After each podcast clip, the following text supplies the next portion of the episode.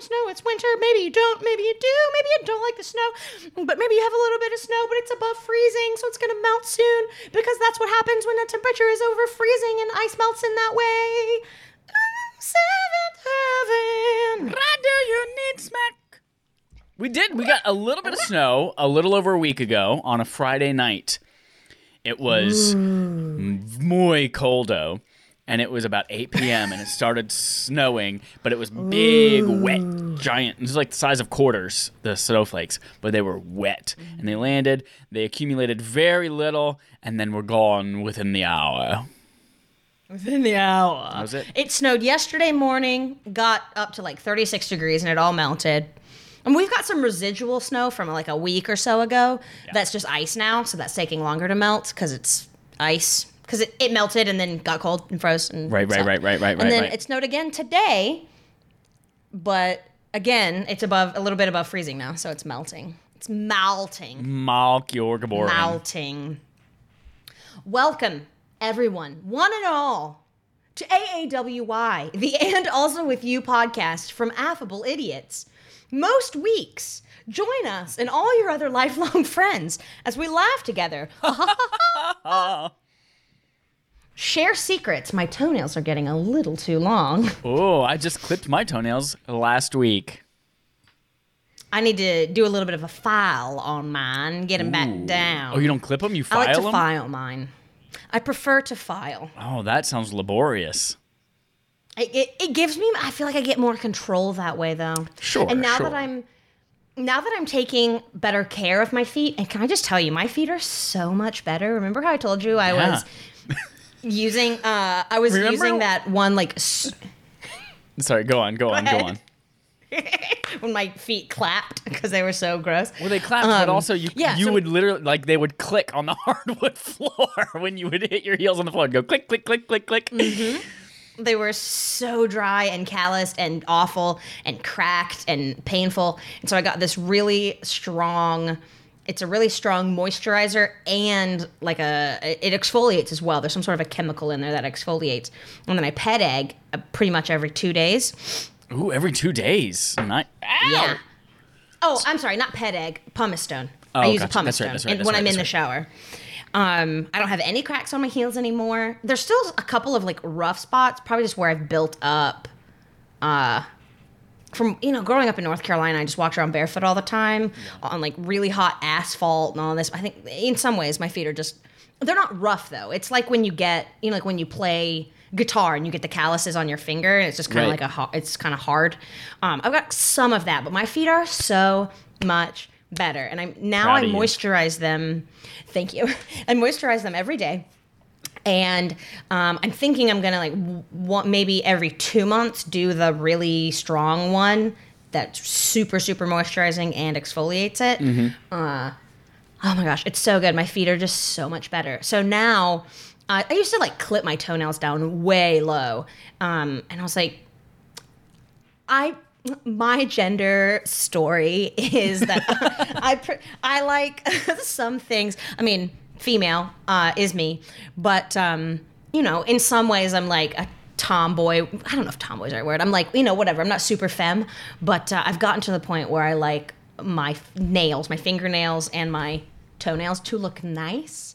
So instead of clipping them, because I, I, it's harder for me to get like gauge how much I'm clipping and whatnot, and then I usually have to file anyway because you get like sharp bits. So I just file them down and make them really pretty and feel good about my feet finally. That's I guess that's a secret too. I feel good about my feet finally. so that's the secret. That's the secret. The one The- secret. The one secret. Make a vision board. Uh, Make a vision. Make a vision board for your secret. Uh, so, in addition to learning secrets about each other, we also strengthen our friendships on this off-color Mr. Rogers Esquire in utero show. In utero. I'm one of your hosts, Jesse Neal. That's me. Hello, nice to meet you. nice to meet you too, Jesse. and with me here, I've got Chad, Michelle, Miguel, Ennis. Hola, Coca Cola. That's Spanish for hello, Coca Cola. Coca Cola. So it's the two of us and all you lifelong friends listening and watching across the world. We're global. I'm so happy to be here with all of you. And also with you, Neil. Neil, that's me. That's who I am. It's true. I'm going to start today by asking you a question, and I want and need you to answer this honestly. I will do my best to do my duty to God, my country, and obey the scout law to help other people at all times to keep myself physically strong, mentally awake, and morally straight. What does morally straight mean? Uh, I guess not morally curved, Not stealing, not stealing, not. not morally ambiguous. They don't want you to commit crimes. They want That's you to have uh, morally straight. I've never heard. Um, I've never heard it put that way. I mean, I knew what it was when you said it. That's why I, mean, asked that is what the, it was. the Boy Scout. Um, it's not the law. Pledge? It's the oath. The Boy Scout oath. Oath. Um, and at the time, you know, gay people weren't allowed, so maybe it was just like I'm not going to be gay. Morally straight. I don't know. I don't know. Who knows? What is the last film you watched? Oh, Jesse, the last film I watched. So, you know, because we talked about this in December about our New Year's resolutions. One of my New Mm-hmm. Year's resolutions is to watch a movie I haven't seen once per week in 2021. So far, I am on track with that. Nice. Last week, I watched Rocky for the first time. The 1979 film, I think it was. It was in the, sometime in the 70s. So I watched Rocky, and um, I liked the movie. I liked the movie. I got to tell you, there's a character in there named Rocky. No. he happens to be the titular main character, uh, who reminds me a lot of Cam. Reminds me a lot of Cam. He is a very. Have you seen Rocky at all? Not in the longest time. So he is. He is a. A nice way of putting this. He's a very simple person. A very simple person. You learn a lot about him from his environment that he lives in and works in, and the people he surrounds himself with. He's a, a simple man. Um, he also, I just feel like some of he just talks a lot, sometimes about nonsense, and and it's just and he's just like nonstop talking. And I was like, I swear I've heard Cam say some of these things before. So he's a very simple person. But the whole the whole point of the movie is that like some elite boxer just picks a, a guy a name out of a hat basically. It's technically a name out of a book and says I want to fight this guy. And this guy is basically a nobody living in Philadelphia and he finds out that he's going to be fighting for the title and so he works and works. He's a nobody that just puts in enough hard work and dedication in order to prove himself and spoilers for Rocky for 40 years ago, he comes out successful. Yeah, I mean, otherwise, why make the movie, right? Right. so I watched it for the first time and it was interesting to see. It was nice to see. It was a good movie. I enjoyed the movie, but it was also like I didn't I didn't love the movie. It's on AFI's top 100 films of all time. It's a great underdog story. It's it's good.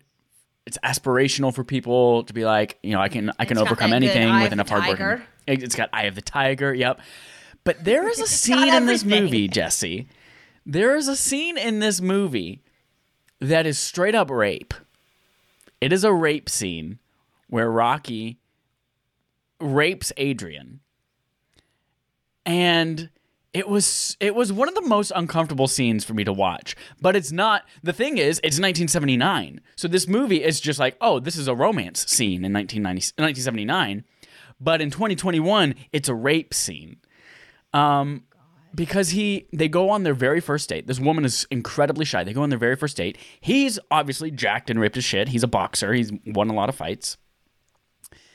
And at the end of this date, they end up on his front stoop outside of his apartment, and he invites her up. Or he's like, "Oh, come upstairs with me." And he opens the door, and she goes like, "I I sh- I need to go home." And he says, "Oh no, come on, I'm. You can trust me. Uh, come upstairs with me." She's like, "I need to go home." Tells him repeatedly, "I need to go home. I don't. I don't fit in. I don't belong here. I should go home." And he says, "No." And he walks inside, and all you see is his hand opening the door, and he's just like, basically not giving her an option. And you know, she's this. She's a very incredibly timid, shy girl in her late twenties and she she's out on a date with this guy who's used to beating people for a living. And so of course she doesn't have a choice. She walks up to his apartment. They're in his apartment. He then, you know, cracks open a beer. His apartment is disgusting. It is filthy. Um Yeah. The, there he has like on the back of his couch, he just has empty beer bottles lined up on the back of it, like on the couch. Not on a shelf above displaying them like we all did in college, but just like laying on the back of his couch. And she's clearly Speak for uncomfortable. yourself about displaying beer cans, by the way. oh, oh no, I never did, but everyone else in college did. yeah, or their liquor bottles, or, Yep. or both. Yep. Uh, but she's standing in the middle of the room, fully clothed, her coat on, her hat on. She's clearly, she's just standing still, completely still, uncomfortable. Again, he's like, "Come over here, sit, sit on the couch with me, sit on the couch." And she's like, "No, I don't belong here. I don't feel comfortable." Repeatedly telling him, "No, I don't want to." And then she's like, "I think I, I'm gonna go home." And she goes for the door. She opens the door. He comes up behind her, slams the door closed, corners her, and then he says, I want to kiss you right now. And he takes off her hat. He slowly removes her hat, and she's clearly uncomfortable, but takes off her hat. And he says, I want to kiss you right now. You don't have to kiss me back, but I want to kiss you. And then he proceeds to kiss her, and then she finally breaks down, and they make out on the ground and they have sex. That is a non consensual. She said no 55 times in that scene. But of course, in 1979, it was like, oh my God, that's the scene they fell in love. And they have a wonderful relationship the rest of the time. She supports him and all this kind of stuff. And, but that's that's how love started in the 70s. Started with rape. Gross. So it made me incredibly uncomfortable to watch it nowadays. Yeah. Um, but other than that, the movie was great. and then still root for that character. yeah. Ugh. Woof. So that's the mo- That's that's, the most recent movie I watched. I I'm probably sometime over the year going to watch the entire Rocky series, but I'm really just excited to finally watch Creed because I've heard really great things about Creed with Michael B. Jordan. He's directing Is that Creed a Rocky 3. movie? Yeah, so in Rocky 1, Rocky fights Apollo Creed and wins. Hmm. And I then always thought that was a vi- uh, video game character. I guess I haven't seen all mean, of Rocky. I think I've only seen Creed. some of it. uh, Maybe that's what game, I was yeah. thinking. But Creed is, I think it's Apollo Creed's son or nephew, and then Rocky is training him. I don't, I don't. Obviously, I haven't seen the movie, but um, yeah, I've heard great things about it. So that's it. That's, the, Awesome. that's the most recent film I watched. Last night, can I tell you about mine? Yes, please. Yes, please. Well, you and I had talked about watching this after we watched The Lobster. Um, but I Mm. Did finally you watch watched. Dogtooth? Uh, yeah. Yes. I finally watched haven't seen it yet though. it is it was really good it's super weird and very uncomfortable there are some very uncomfortable scenes and the movie is really good because it's like you know it's absurdist in classic yorgos lanthimos fashion. But um also it's just like horrifying. They there are just like moments that are just horrifying. And it's like like at least four times in the movie we were watching and I went, you know. but oh, it was really good. I really liked it. It's in Greek, so you need to subtitle it um, or watch It's been it on my dubbed, up which next is for literally years, ever since we saw The Lobster, which is one of my favorite movies. it's yeah. I so, that movie is so good. I sh- that was one of the. I think I don't remember when I showed that movie to Casey, but I was like, "We have to, you have to watch The Lobster. It's such a good movie." And his parents just watched it, actually, and told him they're like, "You guys should watch The Lobster. We just watched it. it's a great movie." and um, so we we watched uh, we watched Dogtooth last night. It's it's insane. It's it's wild. And this is the movie where you know you might recall where the dad, the parents, teach the kids the wrong words for things. Mm-hmm. Which is also that's just hilarious. There's some of it, and it's like, what? Why does why is he even doing this? And what, what I love about a classic Yorgos Lanthimos, all of the crazy shit that happens, none of it gets explained. You know, That's just the I- world which that I they're love. in. Yeah. It's just the world. Yeah, I love it. Uh, so I highly recommend it. Highly recommend it. Maybe Uh, I'll make I know that you this like week. it. I was gonna King of Staten Island just came on HBO Max, so I was gonna make that my movie this week, but maybe I'll do Dogtooth instead. Gosh, Dogtooth is so good. You can do two movies in a week if you want, if you You're have right. time. It doesn't count as two separate weeks, but I can. I can. Yeah, yeah. I mean, we- we're probably watching movies anyway, right? At some more than once a week, or do you only That's, watch? that's that's part of my problem during the pandemic is that I I I used to watch like two or three movies a week, mostly Mm-hmm. in theaters before the pandemic. But once the pandemic hit, I watched like a movie a month, if that. It's weird because like I find I can watch several hour long episodes of a TV show back to back and be fine with that. Yeah. But if I think uh, two hours, two and a half hours, that is a lot of time to commit to watching a movie Yeah. even though I can commit three hours to watching three episodes of Lost and be totally fine. But right. so yeah, I'm, that, so part Oh, of my man. New Year's resolution is making sure that I actually am watching movies again. yeah. Oh, you got to watch Dogtooth. It's great. It's it's really good, and it's. I mean, it's gonna. It's a, it's it's a thriller for sure because of the way that because of some of the things that happen. It's just it's just insane. It's just ridiculous. I think you'll love it. You'll love it, especially if you liked The Lobster. And Mm-hmm. you liked The Killing of a Sacred Deer, right? I haven't seen that yet. I liked it, not as much as The Lobster for sure, but I, I did enjoy that movie. Again, another like absurdist, crazy movie. That he wrote. Yeah, That was his second English language movie, right? Or was The Killing of a Sacred Deer his first? Lobster was first, and then Killing of a Sacred Deer. And then The Killing of a Sacred Deer. It's good. So now I want to watch all the rest of his stuff, but he directed The Favorite, which I which was a great movie, but he didn't write that. That's the period piece with um, the two what's her butts that I can't remember their names right now. Yes. Uh, the the Col- Col- Coleman, somebody Coleman played Gary the Queen. Gary Coleman. Gary Coleman. I think her last name's. Col- She won the Oscar, didn't she? I think That so. year. Yeah. Um, she was also on uh, Broadchurch, which is a good TV show f- based in the UK. Um, yeah, and it was her, and then it was the the girl from The Mummy. That's that's the one I'm thinking of. I can't I can't remember her name right now. Anck-su-namun. Yes, a Nox, a Nox, and a Moon.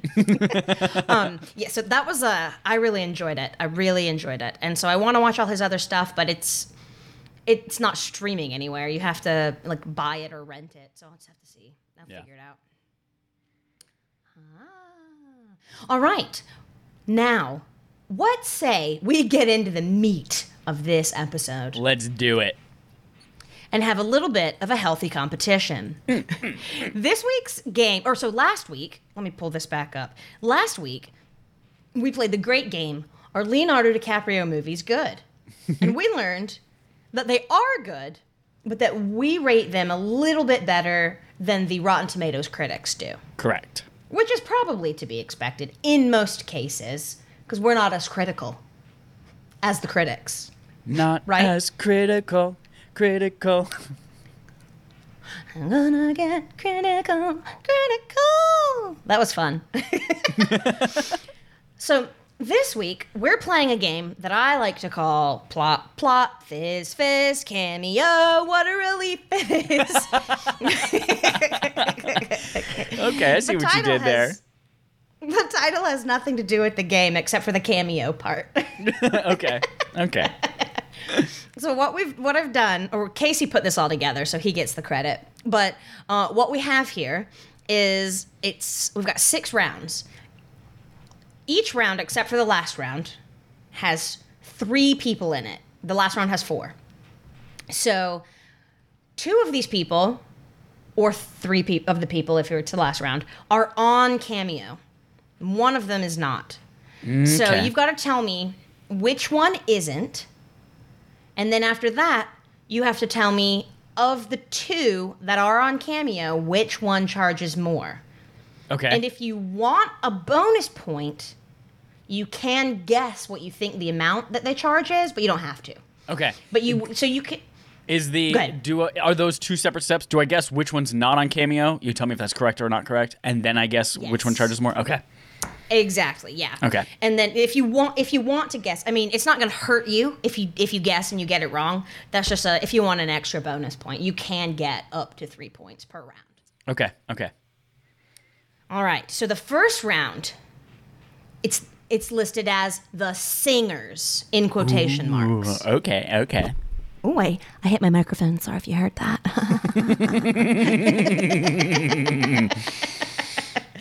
okay. Person number 1. William Hung of American Idol fame. She bang, she bang. Oh baby, when she move, Yep. she move. Yep. Okay. that was him. Mark McGrath, the Sugar Ray front man. Gotcha. Okay. And Gavin Rossdale, the Bush front man. But glycerine. That guy. Yep. Okay, yep. okay. Oh god. Okay. So I have to tell you which one's not on Cameo. yep. I feel like William Hung probably. uh, When I think of Cameo, it's probably like you want people to laugh at the message and be like, "Oh my god, I can't believe you got so and so to say this to me." So I'm gonna say William Hung is definitely on Cameo, and then it comes down to Sugar Ray and Bush. I'm gonna say the guy from Sugar Ray is probably more desperate for money. What's his name? Mark McGrath. Mark McGrath. I'm gonna say he's on Cameo because he's probably a little more desperate for money and nothing's nothing's coming in from the bank from his old music. Whereas the guy from Bush, I feel like was a little bit more successful, maybe. So he's not on Cameo. That's my guess. You get a point. That's exactly right. Mm, yeah, mm, yeah, yeah, yeah. Okay, so now which one charges more, William Hung or Sugar Ray Guy? Knowing uh, my so my I have two reference points for Cameo. I know that Kevin from The Office was the highest paid person on Cameo last year, That's amazing. and it, I think it was something like 1.2 million dollars from Cameo. And then I know that the Todd from Scrubs charges a couple hundred dollars for every minute long video. And those are both not like main characters or A-list actors or incredibly famous people, even though The Office was also the most streamed show last year. Yes, it was. So I'm going to say that William Hung charges more money than Sugar Ray Guy. And I'm going to say William Hung charges $170 per video. And the other guy charges 80. You are incorrect. Oh, but You were close. You were actually really close about what Mark McGrath charges. So Okay. Mark McGrath does charge more. He charges 90. So you're Oh, only okay. $10 off there. Yeah. But William Hung, you can get a video from William Hung for a mere $30. No way. Yeah, isn't that great? Yeah, that is great for him showing up Kind of makes one... me wonder why I haven't been having hundreds of videos from him. Yeah. He's he's got Thought I had He friends. was on American Idol for a good four minutes, thirty years ago. well, like twenty years ago, and he's able to now, because of that, charge thirty bucks a video. That's good for him. Good for him. Ride he that wave. He even had didn't he, album. even have he had an album but wasn't he like a special like musical guest on uh, an episode oh, probably. Of American Idol? Probably. like a season finale or something. All of those incredibly talented people out there, and they chose to bring him back because it made for better t- TV. TV it, I know right? Oh man. Bless him all right so you got one point out of that out of a possible three which is Okay. hey that's good though that's, That's right. good at That's least right. you didn't great. I mean some of these I fully fucked up when Casey was giving me the test so okay round two this is the reality TV section Ooh, okay. We've got Paul Hollywood, the host of the Great British Baking Show. Okay. We've got Carole, that, that bitch, Carole Baskin from Tiger King. And we've got Nicole Snooki Polizzi from Jersey Shore. Okay. First of all, Carole Baskins is absolutely taking every advantage of, of any kind of celebrity she can right now. Dancing with the Stars, being in Wonder Woman 84. She is taking advantage of it. Was she in that? Yeah, she was the villain, Cheetah. Kristen Wiig started out as that character, and then she morphed into Carole Baskins to become Cheetah.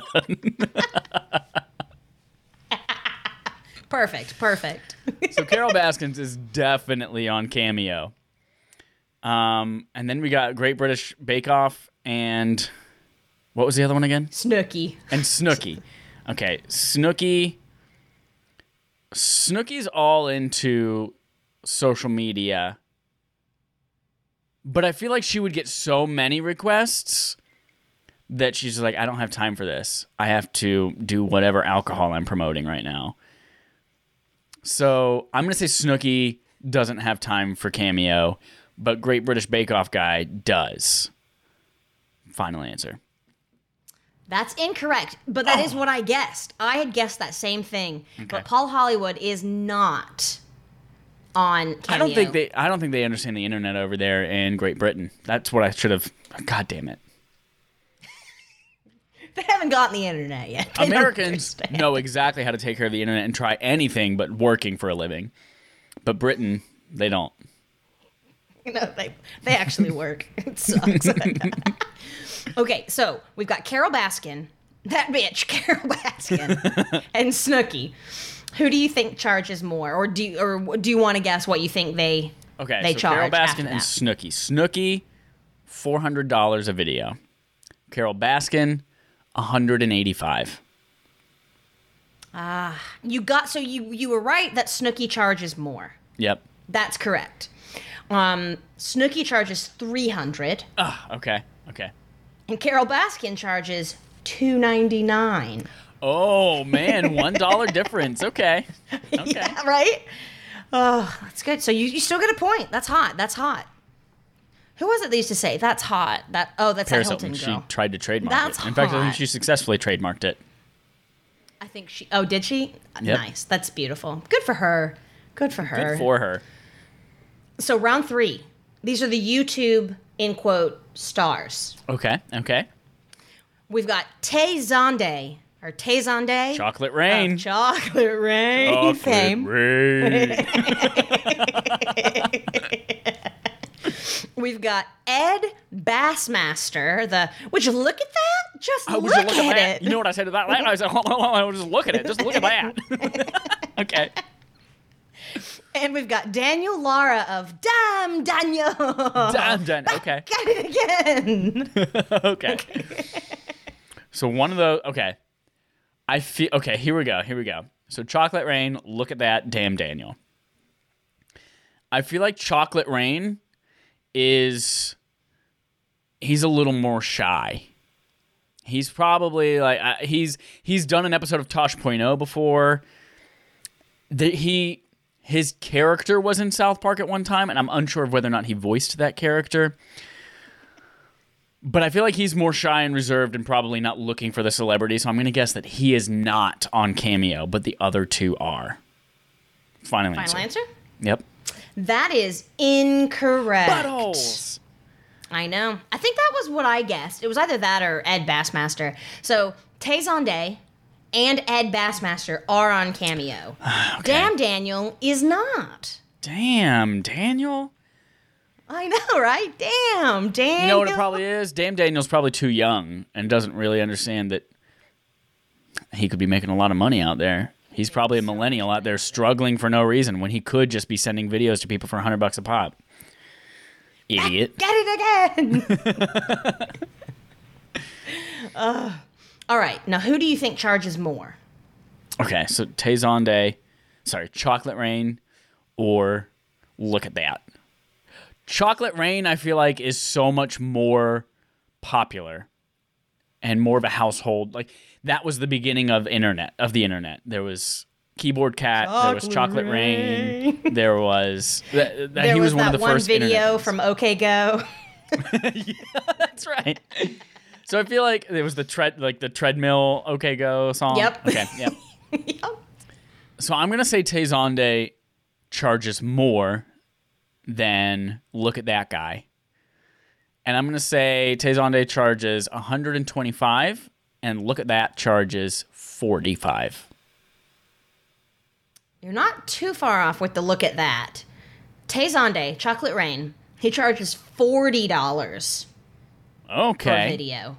I know, pretty reasonable. Absolutely. And the would you look at that guy? You can get a video from him for less than a video fr- of from William Hung at twenty five dollars. Wow. Yeah. I don't care who you are. That's that's that's a steal. That's a deal. You- I'd say, that's, a buy. Stupid. Okay, round three, four, round four. Hold on, you got one point there. Let me let me write that down so I don't forget. Let me wrote that down. Round. f- Let me wrote it down. So I might should forget wrote that about it. might shoulda wrote it down after after I ate after I eated After I ate. after I ate. okay, round four is the canceleds. Ooh, okay. Ted Cruz, All sorts of politicians. Gibson. Oh yeah, Mel. Uh, he's not on this list, but he's definitely canceled. Yeah. So we've got Stephen Collins, the father from Seventh Heaven, Oh. and the oh. father of Dee and Dennis. But then Yep. he got canceled. Yeah, he got canceled for diddling kids. Yeah, right. Chevy Chase Ooh, yeah. from many different fames, Big racist. big racist, and Victoria Jackson. She was on SNL. Uh, you would recognize her if you Googled her face or Googled her name. She was on Seventh, uh, not on Seventh Heaven. She was on SNL. She left. She became a really big, like, conservative something or other, and she's like said a lot of anti-Islamic stuff. Victoria. Jackson is her name? Mm-hmm. Oh, I don't recognize her. She looks a lot like my her? friend Mandy from Cupid, though. Not Mandy, uh, Jill. Oh, Like my friend Jill. Yeah, she was. Didn't she have like a high pitched or like a weird voice? I feel like she had a weird voice. Weekend update. But Victoria Jackson's um, depression dance. okay. Uh, but she's a big old racist now. Oh yeah. Oh yeah, Okay. she is. Oh yep. Oh sorry, I just googled her and um, her tweets came up. She says, "Rejoice, CNN canceled." I don't think CNN's canceled. Okay. Okay. Pretty sure. So of those three, who do you think is not on Cameo? Okay, let me let me recap again. So we got Victoria Jackson, SNL, big ol' racist, CNN canceled, whatever. Mm-hmm. Chevy Chase, big ol' racist. Um, who was the first one? Stephen Collins is his name. Seventh Heaven Dad. Stephen Collins, Seventh Heaven Dad. Gotcha. Okay. Uh, SNL girl definitely on Cameo, trying to be slimy and get as much publicity out there as she can and make money off of it. Um, Chevy Chase. This is where so it comes down to Chevy Chase and Seventh Heaven Dad. Seventh Heaven Dad, had he not been on Sunny in Philadelphia in a comedic role, well, he wasn't in a comedic role, but like he was, he's open to comedy and having fun. I would have guessed that he would not be on it. But his role in, in Sunny in Philadelphia makes me think that maybe he is. Chevy Chase strikes me as one of those people who is so backwards and old that he's he's like um, who was it recently that I found? Oh, he's like Christopher Walken probably, where Christopher Walken literally has never made a phone call or sent an email or used a cell phone. What? Um, yeah, yeah. Uh, I was found an interview with him How and does Stephen he find out that he's been hired for roles? So he doesn't. uh, Uh, maybe no. Maybe he's never used it. He's never owned a cell phone, and he's never he's never dialed a phone call, and he's never sent an email. Um, and he he was doing an interview with Stephen Colbert, and he says whenever he's on film sets, they give him a phone to in order to be able to find him and get in touch with him. But he said that he's never dialed a phone, so I assume he has an assistant that he just gives the phone to and says, "Hey, call so and so." And like that's, some disgusting to me. That's disgusting. And the fact that he's never sent an email, Yeah. that's disgusting to me. Join us and don't be an asshole, a selfish asshole who doesn't want to use technology and makes everyone else do your shit for you. Anyway, Because that's what he's doing. He's having emails sent on his behalf. right, exactly, because he's too good to learn how to use it. Um, Fuck that. so that's sorry, that's Christopher Walken. I assume Chevy Chase comes kind of from that same era, so that's my assumption is that he's just against using technology, definitely filming videos for people that aren't racist rants. So I'm going to say Chevy Chase is not on Cameo. Ooh, Final answer. Incorrect. No, damn it. It's the Seventh Heaven Dad. He's not on ah. Cameo. I know. Damn it's it. okay. It's okay. Damn, Daniel. Damn Daniel. so we've got Chevy Chase and Victoria Jackson. Okay. Who okay. do you think charges more? Chevy Chase, Victoria Jackson. I think Chevy Chase definitely charges more. He's a household name. Everyone knows the vacation movies.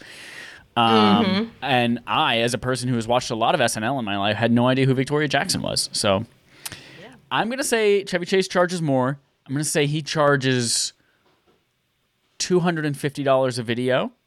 Victoria What's Her Butt charges $54, $55. 55. All right. So you're definitely right. Chevy Chase does charge more. Okay. You were you you, were half off what Chevy Chase charges. Like if you took what he charges and cut it in half, you were right. he Really? charges five hundred dollars. Whoa. Holy crap. Yeah, that sounds like Chevy Chase though, right? To charge Yeah. five hundred dollars. Definitely. That sounds right. Like if he's gonna be on it, he's gonna really like make you pay for it. Right. Boomers.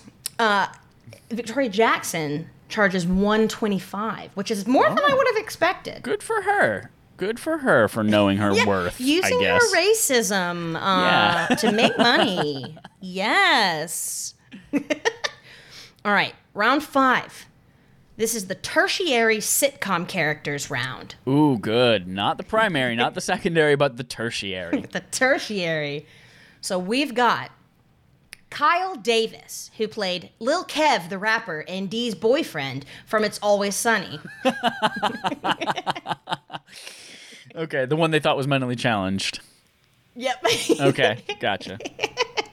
We've got we've got Michael Schur, I think is how that's pronounced, who plays who played Mose Schrute, cousin of Dwight from The Office. Okay. Also, the we've one who they think is mentally challenged. yep. Yeah, yeah, yeah, yeah. Uh, and then we've got Allison Becker, who played Shauna Malwae Tweep, Malwae Tweep? Shauna Malwae Tweep? reporter from Parks and Rec. Okay. Um. All right. So Mose is, I believe he's one of the producers on the show, or he's a writer. He has he's like got a role on the production team for sure. Mose. I what feel a like he's- character. He's in that he's in that world. He's probably he's probably on Cameo. Uh, Lil Kev, I don't think I know anything that he's ever done aside from that one episode of Sunny in Philadelphia. And then Shauna Malwae Tweep is very attractive, so you know she's on Cameo, and she was she was on a lot of Parks and Rec. So she's definitely on Cameo. I'm gonna say Lil Kev is not on Cameo. Wait, Not on Cameo. wait, wait, wait. Because I also feel like he would be for the deep cut people who, like, he's on there. He only does a video once or twice a year, but it's for people who, like, oh my God, me and my best friend are real Sunny Philadelphia fans. I'm going to send him this video and he's going to know exactly who this is. Damn it. Damn, Daniel. Damn, Daniel. Um,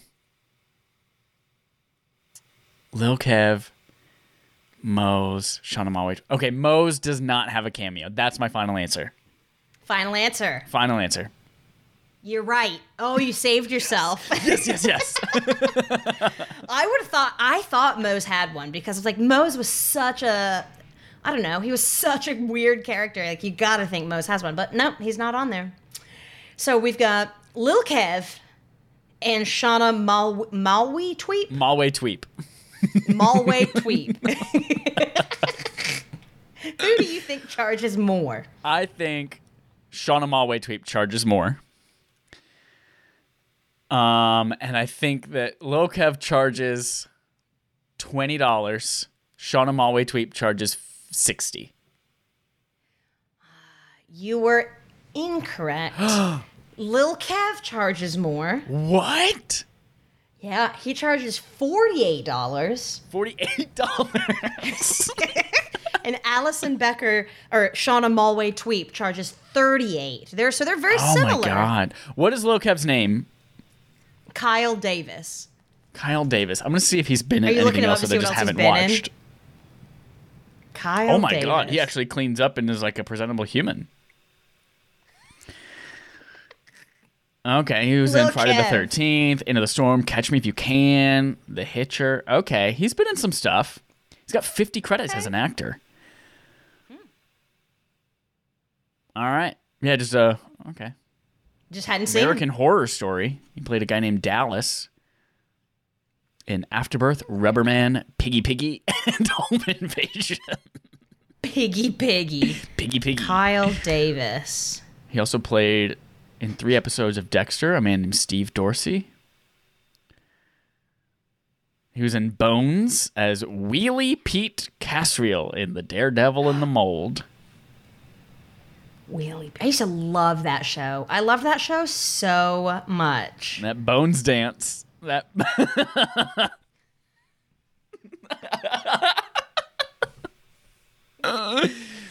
Oh my god. Oh, the Bones Dance. Oh yeah, he's definitely been in a bunch of stuff. Yeah. Right on. Good for His, him. his credit in Catch Me If You Can is named Kid. He's just Kid. Kid. He was a ch- a mere child. You know what's funny oh, though? Oh, man. I don't see Sunny in Philadelphia on here. Really? Oh no, there it is. There it is. Oh, that's right. He played. He was in two episodes. He was Sweet Dee's dating a retarded person, and Dee gives birth That's because that's when they brought back all of her ex boyfriends to figure out who was the dad. Okay. Lil Kev. Who ended up being the dad? I forget. I don't remember. I don't either. Totally don't remember. All right. Who was Are you Sweet Googling? Dee's baby daddy? Google has a very confident Carmen. Mac's transgender ex lover Carmen is the father of Dee's baby. She's now in a relationship with another man who is unable to have children, so Dee acted as a surrogate for the pair. Oh, I forgot about that. I did too. I totally forgot about that. But then still claimed him on her taxes, right? That's right. yes. Oh my gosh. what a good show. Okay, we've got one more round. This okay, so this round has four people. One of these people is not on Cameo. Okay. And this round is called Real Deal Famous. Ooh. Like they're like you know, people that you would think of as actually like famous people. Okay.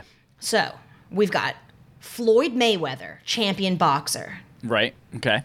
We've got Lady Gaga, aka Lady Gaga. Okay. We've got Caitlyn Jenner, transgender icon. Okay. And we've got Dennis Rodman, NBA legend and North Korean emissary. I was gonna say yeah, best friend Who- of Kim Jong Il or Un. Yeah, right. Kim Jong Il. Un, Un. Yeah. Un. Yeah. Ill is dead. Un is alive, I think. I think that's how it's working. so who Okay, so Dennis is Rodman- not on there? Dennis Rodman, Kylie Jenner. No, Caitlyn. Caitlyn Jenner. Um. And, Gaga. And, Lady, Lady Gaga. And Floyd first one again? Mayweather. Floyd Mayweather. Okay. So one of those is not on Cameo. Let's go through process of elimination. Dennis Rodman is old. He can no longer play basketball, but he still needs to profit off of that. He's going to be on Cameo. Um Actually, I don't I don't think he plays basketball anymore. He's old. He's old. Uh, yeah, But he's. I, I also think don't he's follow retired basketball. from the NBA. Um, let's see. We have Floyd Mayweather. He's relatively young, I think. I also don't follow boxing or MMA or anything like that, but I believe he's maybe like our age ish. And Ish. I don't know how old he is actually, but he's like somewhere around there. how old is Floyd Mayweather? Click. I mean, he had a boxing match not long ago. Shit, he's 43 years old. Okay. So Okay. Casey's age plus a few years.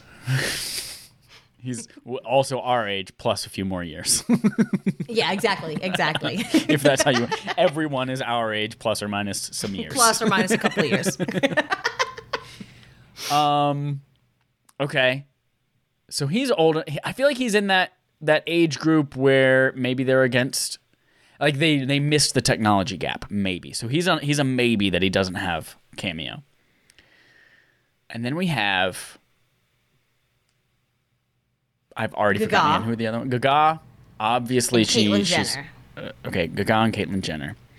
Caitlyn Jenner, I feel like is going to be out there because they are trying to spread the word on transgender and and make themselves seen and understood. So I feel like they're going to be on. She's going to be on cameo. So and plus, right, a Jenner. And then we got Gaga, and Gaga, I feel like is one of those people who is just like way too famous. She is a gay icon. And if she were on Cameo, it would be non-stop videos. So I'm gonna say Gaga is the one not on Cameo. Final answer. You are correct. Yes, yes. Okay, That okay, is okay. correct. Yep. Now, you don't have to say um, who you think. Well, I would like you to say how, like, who you think makes the mo- charges the Okay, most, I don't second have to most, do one, two, least. three, but at least I just have to know who does the most, right? Exactly. Yeah, yeah, yeah. Okay. So that means it's Rodman, Jenner, and Mayweather. I'm going to say Dennis Rodman overestimates his worth and he charges the most. Final answer. Final answer. Yep. Incorrect. Okay, okay, okay, okay, He okay. Let me- Let me try to guess oh, the, try the again? money the monies real quick. Okay. I'm going to guess Dennis Rodman charges $120. I'm going to guess Jenner charges she charges 220 and Floyd Mayweather charges 250. Final answer. Wrong again. Oh no. Okay, what is it? So Caitlyn Jenner charges the most at a whopping two thousand five hundred. Holy Banolo. Isn't that ridiculous? Yep. And then we've got Floyd Mayweather charging nine hundred ninety nine, Okay. and Dennis Rodman coming in with a cool five hundred. Okay. Okay. Damn, Daniel. Damn, Daniel. So you got one point each round, which is good. I mean, it's harder to guess. So, you know, some both of them, both of Right, them. right, right, right, right. So And you the, got six, And the monies, those were bonus points anyway. So Yeah. So Yeah, really, yeah. it would have been, you know, you got fifty percent really, all right. and that's good. When it comes to this, it's good. I give that a passing grade. I'd say that's a buy. A buy. Very a good. Us. buy. I'm so proud. So now let's move on. Last week we discussed some 16 stupid questions, just really dumb questions, um, because that's what the internet suggested as topics of conversation. So that's what we did. and this week, why don't you tell us what we're going to chat about? So Jesse, this week is something that I've I've been thinking about for a couple of weeks now since I first kind of understood the argument. And it's something where I don't know where I stand. It's not a conversation that I think we are going to fix or come to an agreement on or solve during this episode, but I think that it's important to raise the issue and at least talk about it. Um, and that is the the issue of is it okay for straight people to play LGBTQ plus characters in film and television? I'm going to give. I actually have a, a lot of research. This all came from a an article that I read came out on January 5th from NBCNews.com called "Should Straight Actors Still Play Gay Characters?" It's complicated. Um, so I'm going to start with a couple of little background pieces on why this discussion is important. I think this is all, my personal opinion about why this discussion is important, and then I want to pull out a couple of points from the article, and then I just want us to talk about it as to whether whether you think it's something that whether they should be still allowed to play gay characters.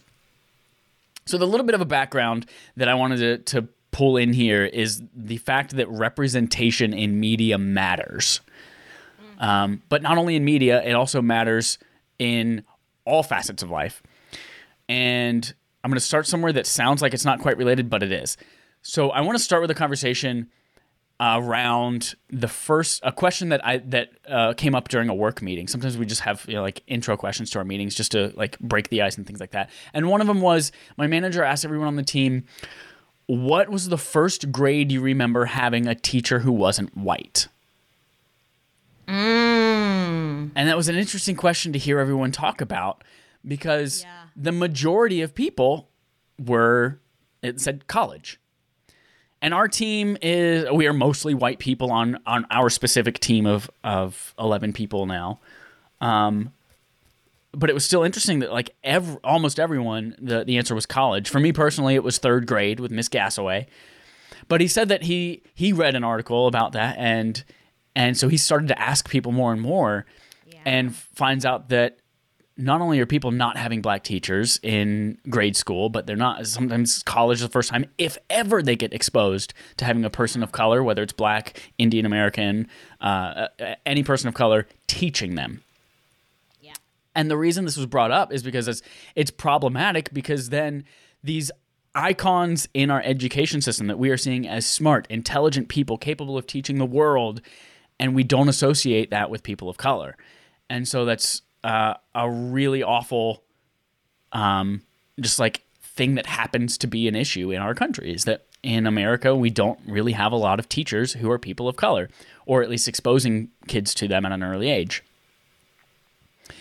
So that is is a little bit about like why representation matters in our in our lives. But then if we look at why representation map matters in media that we're consuming, um, I want to look at blackface real quick. Blackface was something that uh, originated in minstrel shows uh, a long time ago in the 1800s and continued for far too long into the 1900s. Uh, and it was really white people playing black people in theater and then eventually film. But it's not really just that. It's not really just, oh, I'm a white person, we need a black character, let me just put some shoe polish on my face and pretend I'm black. It was really the white media controlling the way that we perceived black people in America. Yeah. So it, it was problematic for two reasons. One of them was if it's a black role, that's an opportunity for a black actor. Why are we taking that away from them? But the second one, and kind of more dangerous one, was we controlled as white people the way that black people were represented. So, in that same vein of people not being exposed to black educators, lots of times, like my dad was one of these people that he didn't even see it. He never met a black person until college. Um, so all he knew was what he saw on television growing up.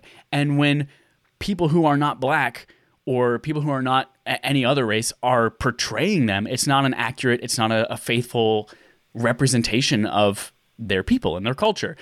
And so Jim Crow laws were actually created based off of a character, like they're named that because of a character in minstrel shows from the 1800s.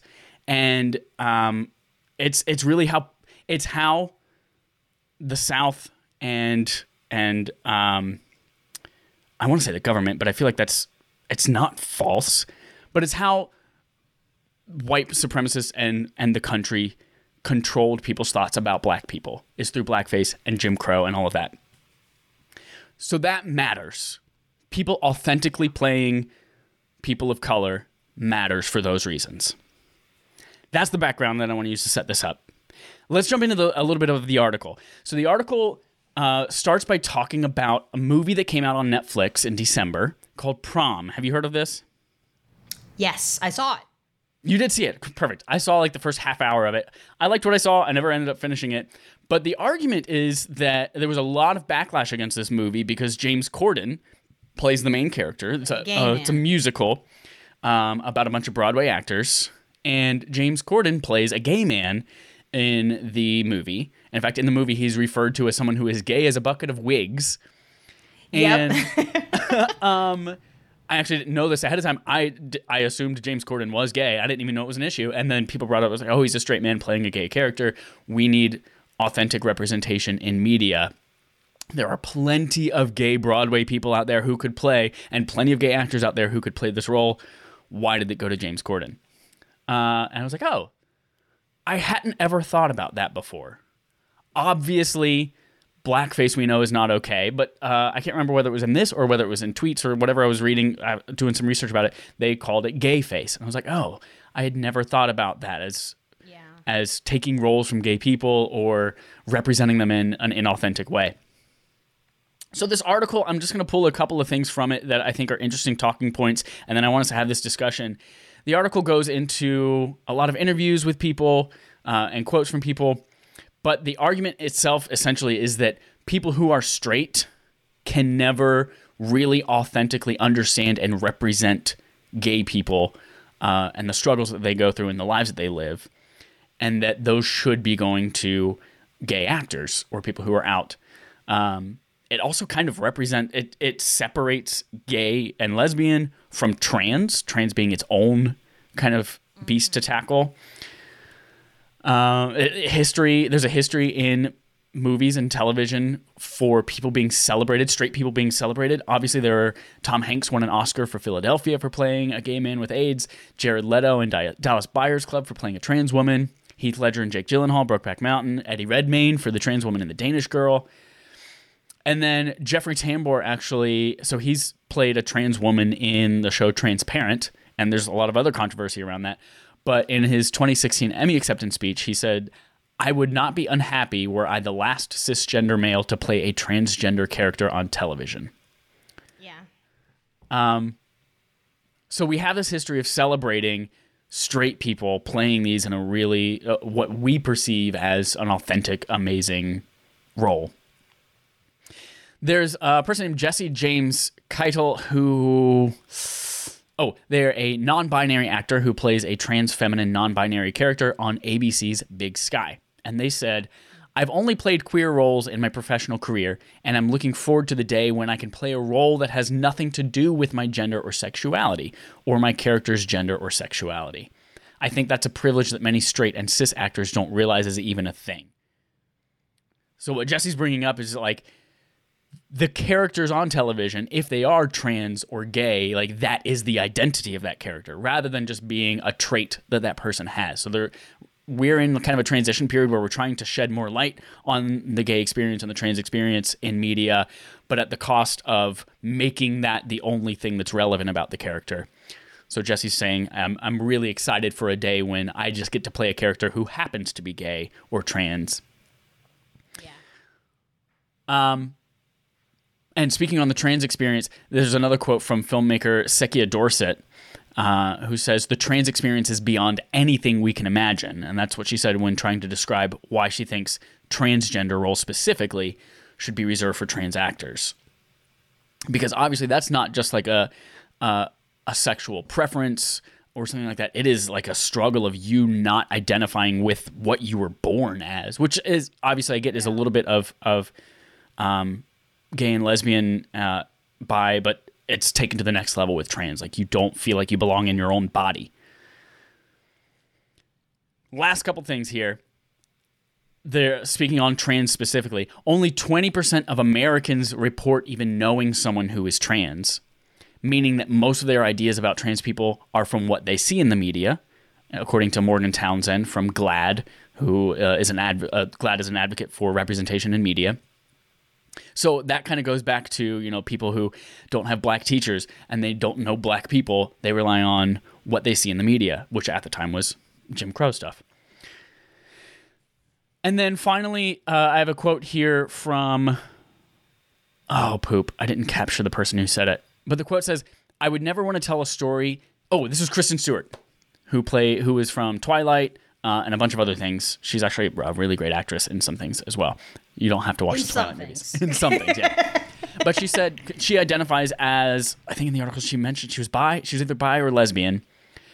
But she says this throws a, a wrench into it. She says, "quote I would never want to tell a story that really should be told by somebody who's lived that experience. Having said that, it's a slippery slope conversation because that means I could never play another straight character if I'm going to hold everyone to the letter of this particular law. I think it's such a gray area. Yeah. So there's a lot of background on there. But I wanted to have the discussion of one, do we think it's important? Which I think we kind of probably agree, but we'll talk about that. Do we think it's important? And then two, kind of going off of Kristen Stewart's thing there. Like, how do how do we hold people accountable to this, and do we hold it strict? Because then that limits if someone comes out of the closet, all of the roles that they can play. They can now never play a straight character. Like now, Elliot Page. Exactly, Elliot Page, who recently came out as uh, trans man, um, and then also, what about people who are who are gay but are not out yet? Like, how do they go about? Do they what characters do they play and they portray? Like, they can probably authentically play a gay person, but they'll be uh, kind of derided for it. Um, and then trying to figure out where we draw that line. Yeah. That's the conversation I want to have real quick. Not necessarily real quick, but that's the conversation I want to have. That's a lot of stuff I just talked about from this article. What are your thoughts after hearing all of that? Well, I think that um, specifically, I think oh, I have a lot of thoughts, and again, I'm not one foot solid in in one or the other camp on this, um, because I think much like gender and sexuality, this is more this is a little bit fluid. This uh, situation, um, I think representation does matter a hundred percent. I mean, like in the time of Shakespeare, like it, for Shakespeare plays, women couldn't act, and so it, you know, like men played female, played all the roles, and so you know, in that time, representation for women in general is, you know, was super important, and now we have that, and uh, so I mean, like But we're even still working towards that. One of the biggest things Yeah. about Wonder I Woman mean- coming out a few years ago is like, oh my god, I never thought that women could be superheroes or be seen on the big screen in that way. yeah. so we like, are we're still working towards that. Yeah, we're still working towards it. And there's this whole thing called the. Are you familiar with the Bechdel test? Yes. So, for those of you who aren't familiar, it's uh, for a movie to pass the Bechdel test, it has to have two women that aren't just, you know, throwaway characters, and they have to talk to each other, and it can't be about a man. And most movies do not pass this test. Uh, and so, like, that that matters for women in general, you know, having that representation. And so I'm just the only reason I'm bringing that up is to sort of like because I identify as a straight cis woman. So I bring that up to sort of I can only kind of put my shoes, my feet in in these other people's shoes, but you know, it's it's sort of a not quite parallel, but you know what I mean? Like kind of like I can understand why a person would want would not want a straight cis person to play a gay, lesbian, transgender, queer. You know, I, I completely understand that. And I think because they aren't represented very frequently or very well, at least yet, in media, I think it is important for uh, specifically for specifically I want to speak about trans people right now. Um, because I think that's more of an I think that is more um, they are less represented. Trans people are less represented, and I mean, you have we have had a few situations where trans people are are playing these roles. For example, um, what's her name, Laverne Cox. Playing the trans woman on Orange is the New Black. There's the whole TV show Pose, which is all about like the um, ball scene in um, in New York. So do you, uh, I don't know if you're familiar with what a ball is, but it was predominantly people of color, predominantly black people of color, I believe is how that was. Um, but they were gay, lesbian, trans, and it was a space for them to go and be in their community and they would have uh, the ball itself was you know they had categories that you would walk in it, it, it's it's like I don't know if drag is sort of a shoot off of it or completely separate from it. There, but there are some similarities where they'll have like you know curves, so people with curves would walk and you know and do like mm, mm, yes and pose. Hence the title of the show. And then they get ranked, and you've got like different houses. You know, like you've got your your mother or your father, and then you've got all your siblings in this house, but they're not actual siblings. Like it's a made family. Gotcha. Um, okay. so Pose Pose is a great show and has l- a lot of trans actors in that show, which is phenomenal. It, it's been huge. Uh, from what I, I've listened to some podcasts where people talk uh, where that's been talked about, um, and it's a, it's been big. And I think it's it, it's really important because we see more and more, still not enough, but more and more gay and lesbian couplings and identity in media but we see significantly less trans related media. So I think that's it's important that they have that everybody has the representation, but speaking specifically of them, it's really important that they have that because trans people are still really, really persecuted against and uh, killed. Not that gay people aren't, and I, but I feel like just saying that people are, might think, well, but so are we. And uh, yes, I'm just speaking specifically of trans people and the the difficult, difficult lives that that they lead right now. Um, and so there's still a lot of work to be done there. Um, none of this is to say that I think straight people should play gay and lesbian people or otherwise identified identifying you know non-gendered or um, not or um, uh, bi, fluid, all of that. Um, I think so. That this is all to the side of me that says yes. I think um, gay, lesbian, and trans people should play gay, lesbian, and trans people, like not straight people. I mean, like straight people should not play those roles, but also, um, I think specifically with gay and lesbian and like sexual identity in that regard and like where you fall on that scale it's there are a couple of issues because just because and you sort of hit on this just because someone isn't out as anything other than straight doesn't mean they're not anything other than straight so we don't know if james corden is 100% straight I mean, I think we think he is. He's married to a woman, but eh, which is which isn't to defend. I'm not defending him, um, but. Well, I, I even think, think about people like like Ian McKellen, who had an incredibly long established acting career before he finally decided to come out at a very old age. Exactly. Yeah. Yes. And like um, Elliot Page, we knew Ellen had come out as lesbian but didn't know you know like we you know you don't know if if somebody is or isn't trans because you're not that person. You can't know everything.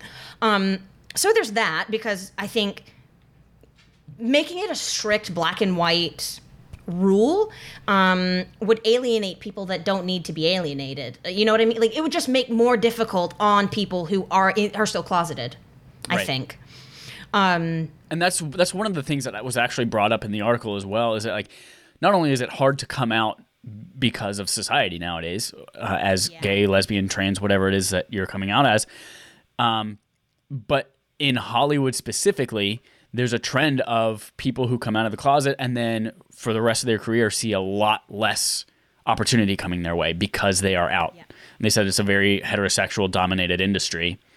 Um, so there are a lot of people who are like, yeah, I came out and now I'm no longer a working actor because of it. Yeah.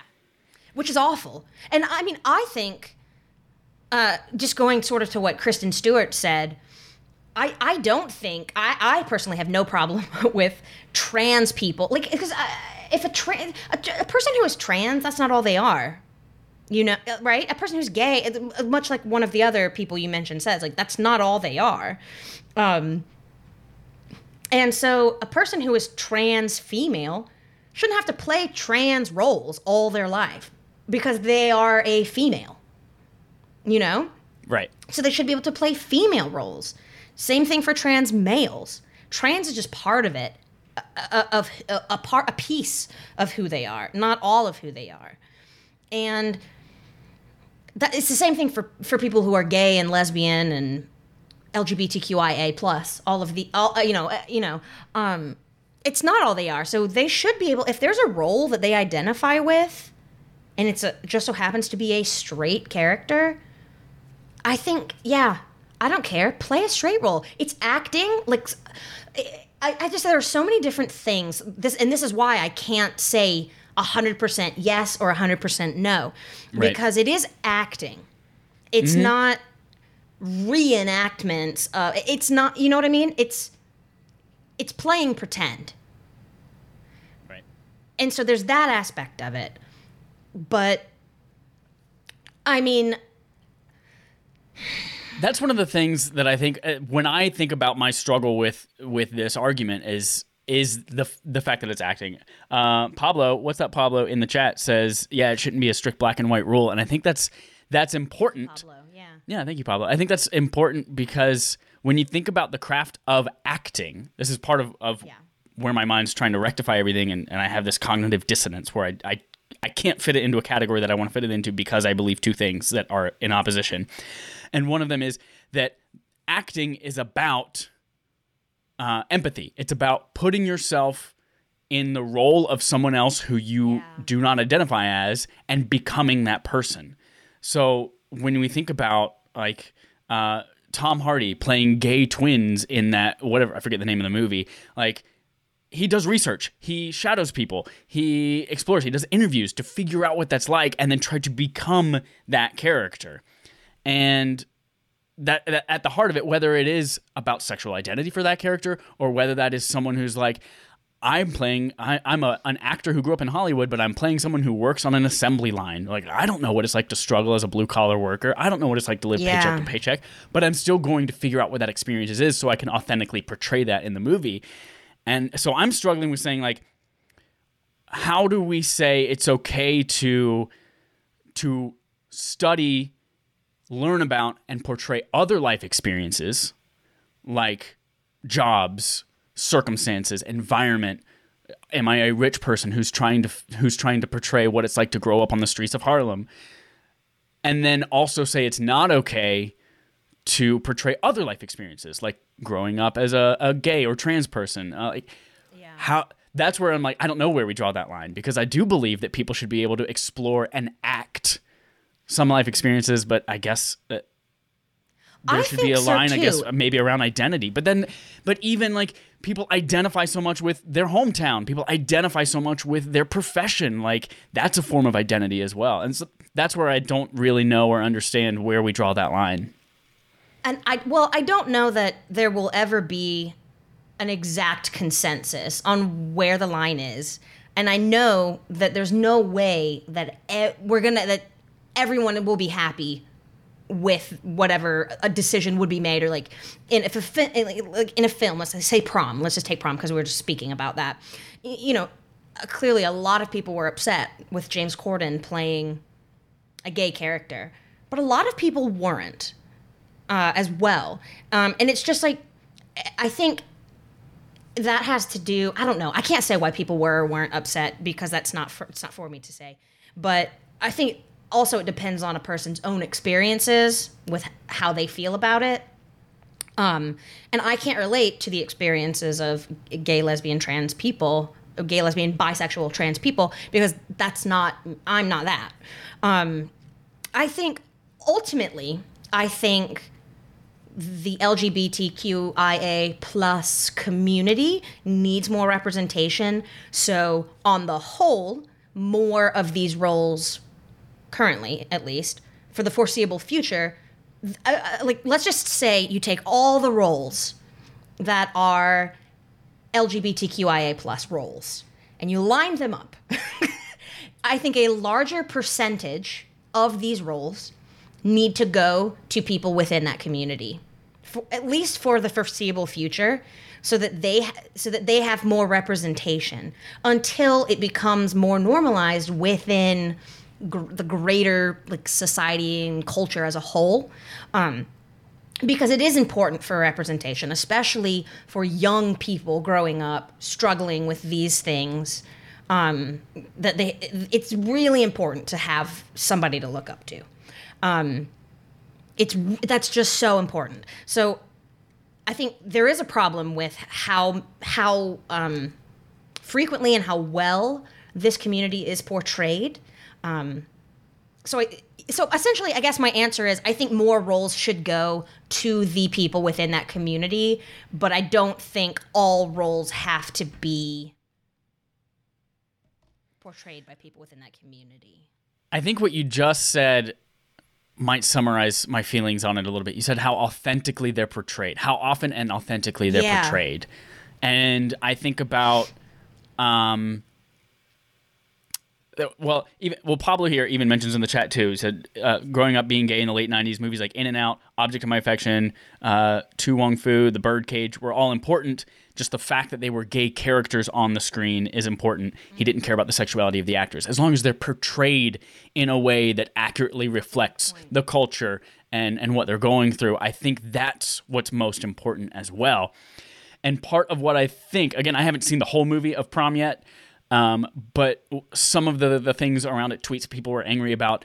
What I think that people were upset about was that James Corden was basically a caricature of a, a gay Broadway actor, and so it, Yeah. it wasn't necessarily an, an authentic um, portrayal of what being gay on Broadway was and that's where things got problematic. And I think we can solve that a couple of different ways. We can solve that by putting a gay person in there. That's one way we can do that so that they can represent it well.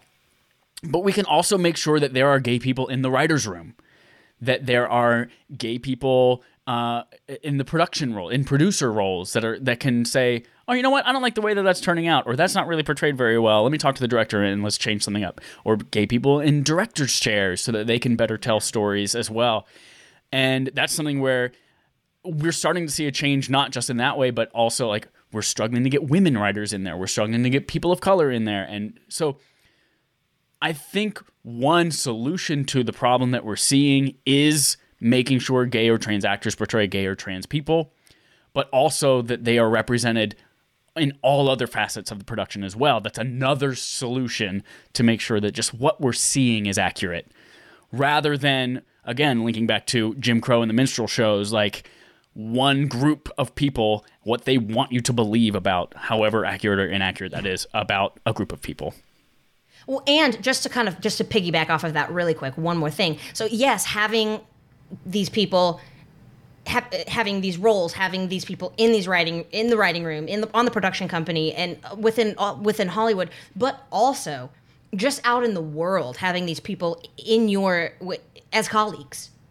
Like Yeah. it's I I know some so I know I have some trans and non-gendered or non-binary friends um that that you know we occasionally would would have conversations about that. And I, I listen to a lot of like feminist podcasts that are like uh, intersectional feminists. So there are a lot of trans people uh, involved uh, and spoken to involved with these podcasts and interviewed for these podcasts.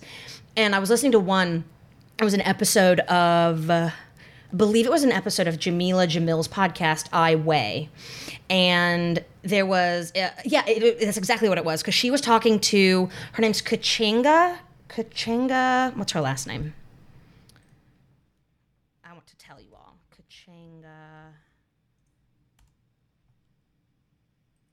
Oh man she's great. But what's her name what's her last name? So I, you guys can look her up if you want to. Um she's trans female and I'm gonna have it's not wanting to come up for me. That's annoying. We can link to it in the notes. Maybe she just goes by Kachanga. I think she's just a one name person, but I'll find it. Yeah, and we'll put it and I'll send it to you to put it in the notes. But she was talking about how difficult it is for a trans person to get hired uh, because sp- speaking she was speaking specifically of herself uh, a she made a joke that her name's Kachanga um, which is also a problem because a lot of I don't know I don't know the origins of the name Kachanga but a lot of people of color have like historical people of color names you know right. and something in- that in- the white people in corporations see that name and are like, that's not something I grew up hearing, therefore you must be different. Exactly, and so it's already more difficult for, just for that reason. For uh, speci- speaking specifically for people of color to get hired, but when a when a transgender person applies for a job, they're like, "Well, yeah, I'm I'm female, but my birth certificate says I'm male. So they're like, okay, so do I put my male name or do I put my birth name or do I put my name? Do I put my my gender or do I put my birth certificate's gender? And then no matter what you do, you know, they'll they'll they'll find out. Uh, so it, let's say you put your birth name and you, sh- which is a man, a male name, and you show up female, and and then now you have to. Now the interview doesn't doesn't. It's not just about you and your ability, like your ability to do the job. It's about you as far as like your transness, which it shouldn't be. So I think we need more representation for for the, this community of people just in general in the world because we're not seeing it. It's getting better at least for the at least for the gay and lesbian and bisexual community. Uh, i believe it's it's it's getting a little bit better or at least i don't i don't really know what the trump administration has done but up until then That's a whole other ball as of far wax. As, yeah yes. Uh, uh, as far as up until then i believe it was getting better for that for that community. Um, but but it's been it's still a really hard uphill climb for them in general and it's been more difficult for the trans community because that is less i think bigoted people and people who don't in quotes understand um, that community. I think it's easier for them to say oh this person this this guy likes another guy uh, you know do their their whole bigoted thing about it but be like okay well they're both guys at least you know? And then for trans people it's i think it's eh, not excusable but it's people are less willing to accept that you have a penis but you're a woman. Um so i just think representation is what matters most for people in general and we just need more of it uh, and until then, I think m- m- the majority of the roles should go to people in that community, but I don't think that means that straight people can't play them authentically. This is a a conversation that I would love to continue having. And, And I'm still gonna have to think about it, you know. Yeah. I don't know, who knows what other thoughts and I, you know, I'll come up with. Yeah. I'm glad we've got Pablo in the comments. Thank you, Pablo. Um, the, kinda uh, the irony in, is that's not really lost good. on me that we are two white cisgendered White. people who identify as straight talking about the struggles of all of these other people who aren't us. Um, so I would actually, I would love to hear if other people's perspectives. So hearing Pablo's there as well. Reach out to us on Twitter, uh, twitter.com slash affable idiots. Uh, I would love to hear more. And in fact, if you hear this and you're like, I have experiences I would like to talk about and get out there. I we would love to have you as a guest on the show. So please reach out, and and, I would love to further this with with uh, someone else as well. This is how I usually make up my mind about how my opinions on things. Because, like, I'm not gay, lesbian, transgender. So I can only think so far, you know? Right. And then, you know, like, uh, so I like to hear the. When when talking about something like this, where you're not completely like, yeah, hundred percent, this is what I feel, this is what I think, um, I, even then, you know what? Even then, I still just like to have conversations about it because I could be wrong. I'll tell you, I used to be a registered Republican. Gross. I know. Um, but Oh, back then it also meant because- something different. So Yeah. Well, also I was a closeted Democrat my whole life. but, that's right. That's right. um, but um, you, you know, like y- I, I think that my, your mind can always be changing and you can always be growing. And I think the only way to do that is to have conversations who are with people who are affected by whatever it is you're talking about. And so I would love to hear the thoughts and opinions uh, and and stories and anything from anybody, um, especially if you're if you are within the LGBT plus LG my gosh LGBTQIA plus sorry tongue tied community. Uh, I'd just like to hear about your experiences and what your thoughts are on this because you know right now I'm saying what I've said, where like I think most rules should go here, and but it's not that doesn't necessarily out rule or like say cis people can't do it. But who knows? Maybe we'll get some people who have had experiences, and my opinion could change. I don't know. Um, I would just if I'm wrong, I want to know. You know, I want I want to be right. So I want to. I would love to hear more from anyone, from all of you. Please Wonderful. Well, that's it. That's that's the discussion I wanted to have today for our honest discussion. It was a really Jesse, good. I think that wraps up our show. Yeah. Thank you for bringing that. That was wonderful. I like being really goofy and silly on this show and being dumb, but also I like to have serious conversations sometime. I like to learn. I love it. I like to learn, especially something like this where it's like neither of us are like 100% absolutely. Yeah, Right. you know, like none of us, you know, so I like that a lot. Um, thank you for bringing that. And thank you again. Pablo. Let's see here. So you can find us, as Mike said, on Twitter at twitter.com. I think it's a dot com slash it is. It is a dot com. It's not edu. We've got not it's not edu. It's not an org or a gov. Uh, you can find us on YouTube, Affable Idiots, Respawning Fire, and also with you. Respawning Fire for all your video game content is also on Twitter, right? You have your own Twitter Yep. for Respawning Yeah. Fire. Twitter.com slash Respawning find Fire. Us, holler at us. Um, please let us know, you know, if you're comfortable and, and would like to, uh, your experiences, your stories, your thoughts and opinions as well on this. Uh, I would really like to know. Um, and lastly, so to follow up the, you know, the end, the caboose of this podcast, we have a quote. Caboose.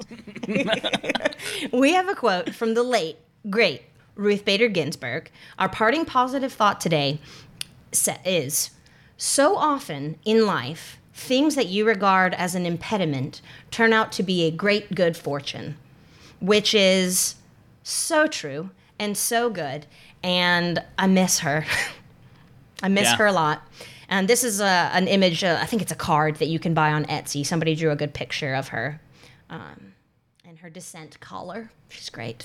Uh, so thank you, everyone. Thank you so much for listening. Thanks for being here. Thanks for being our lifelong friends.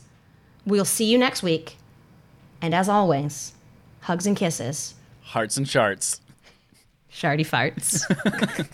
Ta ta.